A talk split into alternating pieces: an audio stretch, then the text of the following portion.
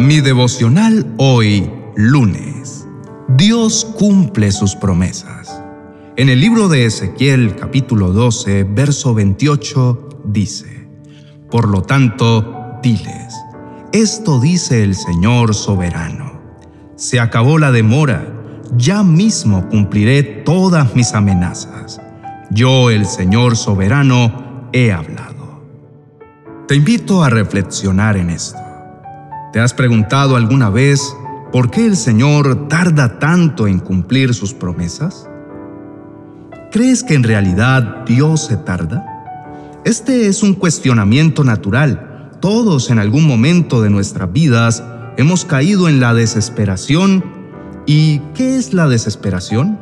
Sino la incapacidad de esperar, la pérdida de la esperanza, esa sensación de que lo que anhelamos no vendrá solo porque no ha sucedido dentro del tiempo en el que pensábamos que debía suceder. Probablemente hemos visto cómo algunas personas con gran poder han venido sobre nosotros para humillarnos y tratar mal a otros, y siguen sus vidas llenos de aparente éxito y riqueza. Hemos anhelado justicia, Dios nos la ha prometido, pero pasan los días, meses y años y aún no vemos sus manifestaciones. O peor aún, hemos andado en desobediencia y pensamos, pero todo me sigue saliendo de maravilla. No hay consecuencias si desobedezco. Y llegamos a pensar equivocadamente que siempre será así. Pues amado hermano, este fue el caso del pueblo de Israel. Momentos antes de asegurar que ya no se tardaría más en cumplir sus amenazas, las escrituras nos muestran que Dios le dijo a Ezequiel, Hijo de hombre, tú vives entre rebeldes que tienen ojos, pero se niegan a ver, tienen oídos, pero se niegan a oír, porque son un pueblo rebelde. En aquel tiempo existía ya en medio del pueblo de Israel una mofa con refranes que decían, el tiempo pasa y las profecías quedan en nada. Ya predominaban burlas inadecuadas sobre la palabra de Dios, porque hacía mucho tiempo se había profetizado castigo para Israel por su idolatría y aún no sucedía. Entonces el pueblo se movía en rebeldía y desobediencia. Los habitantes de Israel habían perdido todo temor acerca de la soberanía y la presencia del Señor, se comportaban a su antojo, ya que pensaban que solo porque aún no se habían hecho realidad los sucesos que les habían profetizado, entonces nunca sucederían. Yo estoy seguro de que Dios te ha susurrado al oído sus promesas. Si te esfuerzas un poco en recordar, de seguro escucharás su voz diciendo, eres bienaventurado al anhelar justicia porque serás saciado. O tal vez, arrepiéntete porque mi corazón no desprecia a los corazones que se humillan.